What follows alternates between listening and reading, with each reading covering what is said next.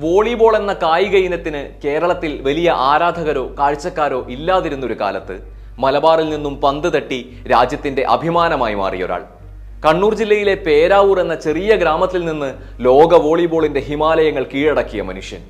വോളിബോളിന്റെ ചതുരക്കളങ്ങൾക്ക് തീ പിടിപ്പിച്ച പ്രതിഭ. വലയ്ക്കു കുറുകെ ഇടുത്തി പെയ്യിച്ച വോളിബോളിന്റെ ഒരേയൊരു ദൈവം greatest of all time Jimmy George.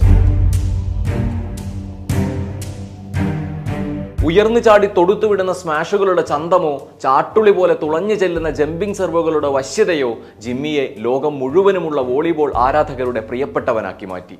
ഇറ്റലിക്കാർക്ക് Jimmy Hermes ദേവനായിരുന്നു. കാലുകളിൽ ചിറകുകളുള്ള ഹെർമിസ് ദേവനെ പോലെ ജിമ്മി പൊടുന്നനെ പറന്നുയരുന്നു. വായുവിൽ നിൽക്കുന്നു. തടുക്കാൻ കഴിയാത്തത്ര ശക്തിയിൽ എതിർക്കളത്തിലേക്ക് പ്രഹരിക്കുന്നു. ജിമ്മിയുടെ ചടുലമായ സ്മാഷുകൾ നിമിഷാർദ്ധത്തിൽ എതിർകോർട്ടിൽ പൊടിചിതറിക്കും നിമിഷ നേരത്തെ ആവേശം നൽകിക്കൊണ്ട് അവസാനിക്കുന്ന ഒരു മനോഹരമായ സ്മാഷ് പോലെ ജിമ്മിയും വളരെ പെട്ടെന്ന് ജീവിതത്തിന്റെ കോർട്ടിൽ നിന്നും അപ്രത്യക്ഷനായി. അയാൾക്കു ചുറ്റും അയാളുള്ള കോർട്ടിനു ചുറ്റും ആരാധകർ തിങ്ങിക്കൂടി ആരവങ്ങൾ ഉയർത്തിയിരുന്ന നേരത്ത് കരിയറിലെ ഏറ്റവും മികച്ച സമയത്ത് അയാൾ നിശബ്ദനായി പടിയിറങ്ങിപ്പോയി. ആരാധകർക്ക് ഇന്നും ജിമ്മി ജോർജ് കണ്ണ് കലങ്ങുന്ന ഒരു ഓർമ്മയാണ് പറഞ്ഞു വരുമ്പോൾ അതുപോലൊരു പ്രതിഭ അയാൾക്ക് മുമ്പോ അയാൾക്ക് ശേഷമോ വോളിബോളിന്റെ കളത്തിൽ പിറന്നിട്ടില്ല.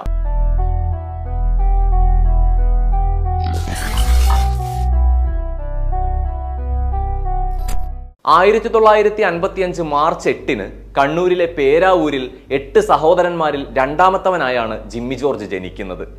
അച്ഛൻ ജോർജ് മലബാറിലെ ആദ്യകാല ബിരുദധാരിയും അഭിഭാഷകനുമായിരുന്നു. അമ്മയുടെ പേര് മേരി ജോർജ്. യൂണിവേഴ്സിറ്റി ടൂർണമെന്റുകളിലെ മിന്നും താരമായിരുന്ന ജോർജ് വക്കീലിന്റെ വോളിബോൾ കമ്പം തന്നെയായിരുന്നു മക്കളിലേക്കും പകർന്നു കിട്ടിയത്. ജിമ്മിയുടെ വോളിബോൾ കോർട്ടിലേക്കുള്ള എൻട്രി രസമുള്ളൊരു കഥയാണ്. ആയിരത്തി തൊള്ളായിരത്തി അറുപതുകളുടെ തുടക്കത്തിൽ പേരാവൂരിലെ സെന്റ് ജോസഫ് പള്ളിയുടെ മുറ്റത്ത് പ്രദേശത്തെ കായിക പ്രേമികൾ എന്നും ഒത്തുകൂടുമായിരുന്നു. കുട്ടികളും മുതിർന്നവരും ഒക്കെ ചേർന്ന് ടീമുകളായി തിരിഞ്ഞ് പന്ത് കളിക്കലാണ് പ്രധാന പരിപാടി. ഒരു ദിവസം പള്ളിയിൽ പുതിയൊരു വികാരി അച്ഛൻ എത്തി വന്ന ഉടനെ അച്ഛൻ പുതിയൊരു അറിയിപ്പ് കൂടി നാട്ടുകാർക്കായി പുറപ്പെടുവിച്ചു. പള്ളിമുറ്റത്തെ പന്തുകളി ഇനി നടക്കില്ല. വേണമെങ്കിൽ വേറെ സ്ഥലം കണ്ടെത്തണം. നാട്ടുകാരെല്ലാം ഞെട്ടി. പള്ളിമുറ്റത്തെ സ്ഥിരം കളിക്കാരെല്ലാം ചേർന്ന് അച്ഛനെ കണ്ട് സംസാരിച്ചുവെങ്കിലും തീരുമാനത്തിൽ നിന്ന് അങ്ങോട്ടോ ഇങ്ങോട്ടോ മാറാൻ വികാരി അച്ഛൻ തയ്യാറായില്ല. അതോടെ പ്രദേശവാസിയായ ജോർജ് വക്കീൽ പന്ത് കളിക്കാരായ തന്റെ കുറച്ച് സുഹൃത്തുക്കളെയും കൂട്ടി സ്വന്തം പറമ്പിലേക്ക് ചെന്ന് പത്തിരുപത് തെങ്ങ് വെട്ടി നിരത്തി. അങ്ങനെ തൊണ്ടിയിലുകാരുടെ ആദ്യത്തെ സ്ഥിരം കോർട്ട് പിറന്നു. വാശിപ്പുറത്ത് കാണിച്ച എടുത്തുചാട്ടത്തിൽ ജോർജ് വക്കീൽ മണ്ടത്തരം ചെയ്തുവെന്ന് നാട്ടിലാകെ പാട്ടായി. എന്നാൽ അതൊന്നും വകവെക്കാതെ ജോർജ് വക്കീൽ തന്റെ എട്ട് മക്കളെയും കോർട്ടിൽ ഇറക്കി. തുടക്കത്തിൽ കോർട്ടിന് പുറത്ത് പന്തു പെറുക്കാൻ നിന്ന ജോർജിന്റെ മക്കൾ പതിയെ കോർട്ടിലെ താരങ്ങളായി മാറി. നാട്ടിലെ ടൂർണമെന്റുകളിൽ ആൾ തികയാതെ വരുമ്പോൾ പകരക്കാരായി അവരെ വിളിക്കാൻ തുടങ്ങി. അങ്ങനെ പേരാവൂരിലെ തൊണ്ടിയിൽ ഗ്രാമത്തിലെ തെങ്ങിൻതോപ്പിൽ നിന്നും പന്ത് തട്ടിക്കളിച്ച ജോർജ് വക്കീലിന്റെ മക്കളിൽ നാലു പേർ സംസ്ഥാന വോളിബോളിലെ അധികായന്മാരായി മാറി. ആ നാല് സഹോദരന്മാരും ഒന്നിച്ച് ഒരു സമയത്ത് കേരളത്തെ പ്രതിനിധീകരിച്ച് ദേശീയ തലത്തിൽ മത്സരിക്കുകയുമുണ്ടായി. എന്നാൽ അക്കൂട്ടത്തിൽ ഒരാൾ അവിടെ എങ്ങും നിന്നില്ല. കേരളവും കടന്ന് രാജ്യവും കടന്ന് ലോകത്തിന്റെ നെറുകയിലേക്ക് അയാൾ വോളിബോൾ എന്ന കായിക ഇനത്തിന്റെ ഖ്യാതി എത്തിച്ചു. പേരാവൂരിൽ നിന്നും ലോക കായിക പ്രേമികളുടെ ഹൃദയങ്ങളിലേക്ക് പന്ത് തട്ടി വോളിബോളിന്റെ ദൈവം എന്ന് വിളിപ്പേര് വീണ ആ ചെറുപ്പക്കാരനായിരുന്നു ജിമ്മി ജോർജ്. ജിമ്മി എപ്പോഴും സ്പെഷ്യൽ ആയിരുന്നു. ജനിച്ചതേ ഒരു കായിക താരമാകാനെന്ന മട്ടിലായിരുന്നു ജിമ്മി വളർന്നത്. വോളിബോളിൽ മാത്രമല്ല നീന്തലിലും ചെസ്സിലും ജിമ്മി അസാമാന്യ കഴിവ് പുലർത്തി. എങ്കിലും അപ്പോഴും വോളിബോൾ തന്നെയായിരുന്നു ജിമ്മിയുടെ ഇഷ്ട കായിക ഇനം. സ്കൂൾ തലത്തിലും കോളേജ് കാലഘട്ടത്തിലും നിരവധി ടൂർണമെന്റുകളിൽ ജിമ്മിയുടെ സംഘം വിജയക്കൊടി പാറിച്ചു. ആയിരത്തി തൊള്ളായിരത്തി എഴുപത്തി മൂന്ന് മുതൽ ആയിരത്തി തൊള്ളായിരത്തി എഴുപത്തി ആറ് വരെയുള്ള കാലത്ത് തുടർച്ചയായി ഓൾ ഇന്ത്യ ഇന്റർ യൂണിവേഴ്സിറ്റി ചാമ്പ്യൻഷിപ്പിൽ കേരള സർവകലാശാല കപ്പുയർത്തിയത് ജിമ്മിയുടെ മിടുക്കിലായിരുന്നു.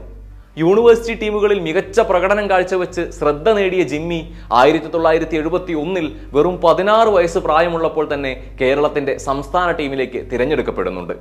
ആയിരത്തി തൊള്ളായിരത്തി എഴുപത്തിനാലിൽ പത്തൊൻപതാം വയസ്സിൽ ടെഹ്റാനിൽ നടന്ന ഏഷ്യൻ ഗെയിംസിൽ ഇന്ത്യയെ പ്രതിനിധീകരിച്ചും ജിമ്മി ഇറങ്ങി. അന്ന് ഇന്ത്യയ്ക്ക് കാര്യമായ നേട്ടമുണ്ടാക്കാൻ കഴിഞ്ഞിരുന്നില്ലെങ്കിലും ജിമ്മിയുടെ പ്രകടനം വലിയ ശ്രദ്ധ പിടിച്ചുപറ്റി. ഇരുപത്തി ഒന്നാം വയസ്സിൽ രാജ്യം ഖേൽരത്ന പുരസ്കാരം നൽകി ആദരിച്ചപ്പോൾ ആ ബഹുമതി നേടുന്ന ഏറ്റവും പ്രായം കുറഞ്ഞ വോളിബോൾ താരമായി ജിമ്മി മാറി. അതിന്നും തിരുത്തി കുറിക്കപ്പെട്ടിട്ടില്ല പ്രൊഫഷണൽ കരിയറിന്റെ തുടക്കത്തിലാണ് ജിമ്മി തിരുവനന്തപുരം മെഡിക്കൽ കോളേജിൽ എം ബി ബി എസിന് ചേരുന്നത്. പക്ഷെ അപ്പോഴും മനസ്സ് പൂർണമായും വോളിബോളിൽ തന്നെയായിരുന്നു. കോർട്ടിലേക്ക് മടങ്ങാനുള്ള ആഗ്രഹം പലയാവർത്തി പ്രകടിപ്പിച്ചുവെങ്കിലും പഠനത്തിൽ ശ്രദ്ധിക്കാനായിരുന്നു കുടുംബത്തിന്റെ പ്രതികരണം. ഇനിയും കോർട്ടിൽ നിന്ന് മാറി നിൽക്കാൻ തനിക്ക് കഴിയില്ലെന്ന് മനസ്സിലാക്കിയ ജിമ്മി ഒടുക്കം കുടുംബത്തിന്റെ എതിർപ്പ് അവഗണിച്ച് പഠനം പാതി വഴിയിൽ ഉപേക്ഷിച്ച് കളിക്കളത്തിലേക്ക് മടങ്ങിയെത്തി. മക്കൾ പഠിച്ച് സുരക്ഷിതമായ ഭാവിയിൽ എത്തണമെന്ന ആഗ്രഹവുമായി നടന്ന ജോർജ് വക്കീലിന് ജിമ്മിയുടെ തീരുമാനത്തെ ഒരു തരത്തിലും അംഗീകരിക്കാൻ കഴിയുമായിരുന്നില്ല. അമ്പിനും വില്ലിനും അടുക്കാതിരുന്ന ജോർജ് വക്കീലിനോട് ജിമ്മിയുടെ പരിശീലകർക്ക് ഒറ്റ കാര്യമേ പറയാനുണ്ടായിരുന്നുള്ളൂ. നാട്ടിൽ എത്രയോ ഡോക്ടർമാരുണ്ട്. ജിമ്മി ഡോക്ടർ ആയില്ലെങ്കിലും ഒന്നും സംഭവിക്കാനില്ല. പക്ഷെ ജിമ്മിയെപ്പോലെ അസാമാന്യ പ്രതിഭയുള്ള കായിക താരങ്ങൾ നൂറ്റാണ്ടിൽ ഒന്നേ പിറക്കൂ. അത് നമ്മൾ നശിപ്പിക്കരുത്. അതോടെ ജിമ്മിയുടെ സ്വപ്നത്തിനൊപ്പം അയാളെ വിടാൻ ജോർജ് വക്കീലും തീരുമാനിച്ചു. അവിടെ നിന്ന് അങ്ങോട്ട് തന്റെ പരിശീലകർക്ക് തെറ്റിയില്ല എന്ന് ജിമ്മി കളിക്കളത്തിൽ തെളിയിച്ച കാലമായിരുന്നു. മെഡിക്കൽ കോളേജ് ജീവിതം അവസാനിപ്പിച്ച് തിരിച്ചെത്തിയ ജിമ്മി കേരള പോലീസിന്റെ ഭാഗമായി. ഇക്കാലത്ത് നടന്ന അഖിലേന്ത്യാ ചാമ്പ്യൻഷിപ്പുകളിൽ ജിമ്മിയുടെ മികവിൽ കേരള പോലീസ് ടീം വിജയക്കൊടി പാറിച്ചു. ആ സമയത്താണ് റഷ്യൻ ടീമിന്റെ പരിശീലകനായ സെർജി ഇവാനോവിച്ച് തിരുവനന്തപുരത്ത് വരുന്നതും ജിമ്മിയുടെ കളി കാണുന്നതും. ജിമ്മിയിലെ പ്രതിഭയുടെ മിന്നലാട്ടങ്ങൾ ശ്രദ്ധിച്ച ഇവാനോവിച്ച് ജിമ്മിയോട് ഒട്ടും വൈകാതെ തന്നെ പ്രൊഫഷണൽ പരിശീലനം നേടണമെന്ന് ആവശ്യപ്പെട്ടു. തുടർന്നാണ് ജിമ്മി അബുദാബി സ്പോർട്സ് ക്ലബിന് വേണ്ടി കളിക്കാൻ തീരുമാനിക്കുന്നത്. അതോടെ ഇന്ത്യയിലെ ആദ്യത്തെ പ്രൊഫഷണൽ വോളിബോൾ പ്ലെയർ ഉദയം ചെയ്യുകയായിരുന്നു. ആയിരത്തി തൊള്ളായിരത്തി എഴുപത്തി ഒൻപത് മുതൽ മൂന്ന് വർഷങ്ങളാണ് ജിമ്മി ജോർജ് അബുദാബിയിൽ കളിച്ചത്. ഇക്കാലത്താണ് ജിമ്മി വോളിബോളിന്റെ ആഗോള മുഖമായി മാറുന്നതും. ആയിരത്തി തൊള്ളായിരത്തി എൺപത്തി രണ്ടിലാണ് ജിമ്മിയെ ഇറ്റാലിയൻ ക്ലബായ പെലവോളോ ട്രെവീസിയോ ബന്ധപ്പെടുന്നത്. യൂറോപ്പിലെ എന്നല്ല ലോകത്തിലെ തന്നെ മികച്ച വോളിബോൾ ലീഗിൽ കളിക്കാൻ അവസരം ലഭിക്കുമെന്ന വാർത്ത ജിമ്മിയെ ആവേശഭരിതനാക്കി. ക്ലബിന്റെ ക്ഷണത്തിന് യെസ് മൂളാൻ ജിമ്മിക്ക് രണ്ടാമതൊന്ന് ആലോചിക്കേണ്ടി വന്നില്ല. ഇറ്റലിയിൽ വിവിധ ക്ലബ്ബുകൾക്കെതിരെ അന്ന് ജിമ്മി കളിച്ചു. ഓരോ മത്സരം കഴിയുമ്പോഴും എതിർ ക്ലബിന്റെ ആരാധകർ പോലും ജിമ്മിയുടെ ആരാധകരായി മാറി. ആറ് സീസണുകളിൽ നിന്ന് ഒരു വലിയ ആരാധക കൂട്ടത്തെ തന്നെ ഇറ്റലിയിൽ സൃഷ്ടിച്ചെടുക്കാൻ ജിമ്മിക്ക് സാധിച്ചു. എവിടെ ചെന്നാലും ഓട്ടോഗ്രാഫിനായി ജിമ്മിക്ക് ചുറ്റും ആൾക്കൂട്ടങ്ങൾ തടിച്ചുകൂടി. ഒന്നുകൂടി തെളിച്ചു പറഞ്ഞാൽ അക്കാലത്ത് ഇന്ത്യയിലുള്ളതിനേക്കാൾ കൂടുതൽ ആരാധകർ ജിമ്മിക്ക് യൂറോപ്പിൽ ഉണ്ടായിരുന്നു എന്നതാണ് വസ്തുത. ലോകോത്തര താരങ്ങൾക്കൊപ്പം കളിക്കാൻ കഴിഞ്ഞത് ജിമ്മിയിലെ വോളിബോളറെ മിനുക്കിയെടുക്കാനും വഴിയൊരുക്കിയിരുന്നു. ഇക്കാലത്ത് ഇറ്റലിയിലെ കായിക പ്രേമികൾ ജിമ്മിയെ സ്നേഹത്തോടെ വിളിച്ചിരുന്നത് ഹെർമിസ് എന്നായിരുന്നു. കാലിൽ ചിറകുകളുള്ള വായുവിൽ പറന്നുയരുന്ന ഗ്രീക്ക് കഥകളിലെ ഹെർമിസ് ദേവനായിരുന്നു അവർക്ക് കളിക്കളത്തിലെ ജിമ്മി. കോർട്ടിൽ ഉയരത്തിൽ പറന്നുപൊങ്ങി വായുവിൽ ഒരു നിമിഷം തങ്ങി നിന്ന് എതിർ ടീമിനെ വീക്ഷിച്ച ശേഷം സ്മാഷ് വായിക്കുന്ന ജിമ്മിയെ മറ്റെന്ത് പേരിട്ട് വിളിക്കാനാണ്? ജിമ്മിയുടെ രാജ്യാന്തര കരിയറിലെ എടുത്തു പറയേണ്ട ഒരേടാണ് ആയിരത്തി തൊള്ളായിരത്തി എൺപത്തി ആറിലെ സിയോൾ ഏഷ്യൻ ഗെയിംസ്. ഇന്ത്യയുടെ എക്കാലത്തെയും മികച്ച വോളിബോൾ കാലം കൂടിയായിരുന്നു അത്. ഏഷ്യൻ ഗെയിംസിൽ ഇന്ത്യ ഇന്നോളം അയച്ചതിൽ ഏറ്റവും മികച്ച ടീമും അതായിരുന്നു.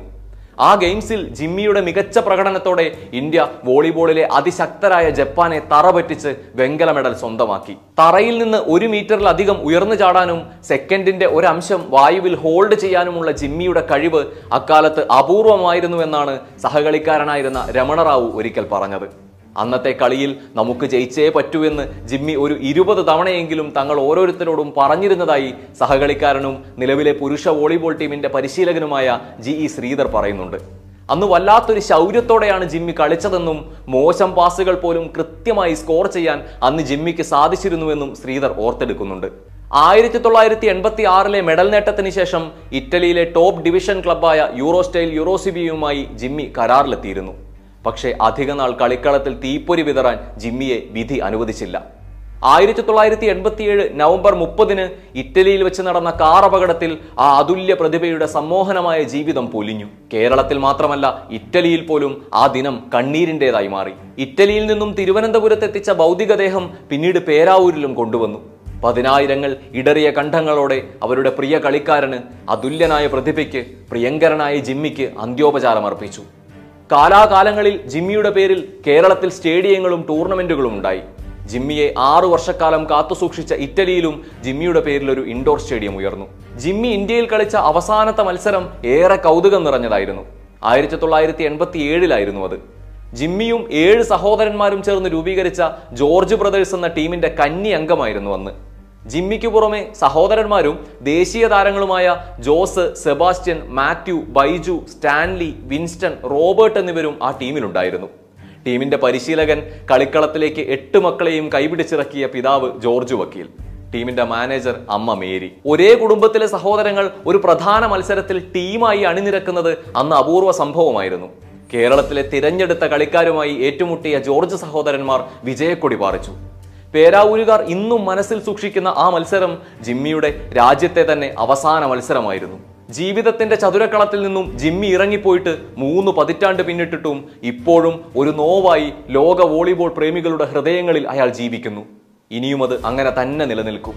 തലമുറകളിലേക്ക് കൈമാറ്റം ചെയ്യപ്പെടുന്ന എന്തോ ഒന്ന് ബാക്കി വെച്ചാണ് ജിമ്മി ജോർജ് പോയത്. ജിമ്മി മരിക്കുമ്പോൾ ജനിച്ചിട്ട് പോലും ഇല്ലാത്തവർക്ക് പോലും ജിമ്മിയോട് ആരാധന തോന്നുന്നുവെങ്കിൽ അവരെ പോലും ജിമ്മിയുടെ ഓർമ്മകൾ വേദനിപ്പിക്കുന്നുവെങ്കിൽ അവിടെയാണ് അയാൾ അനശ്വരനാകുന്നത്.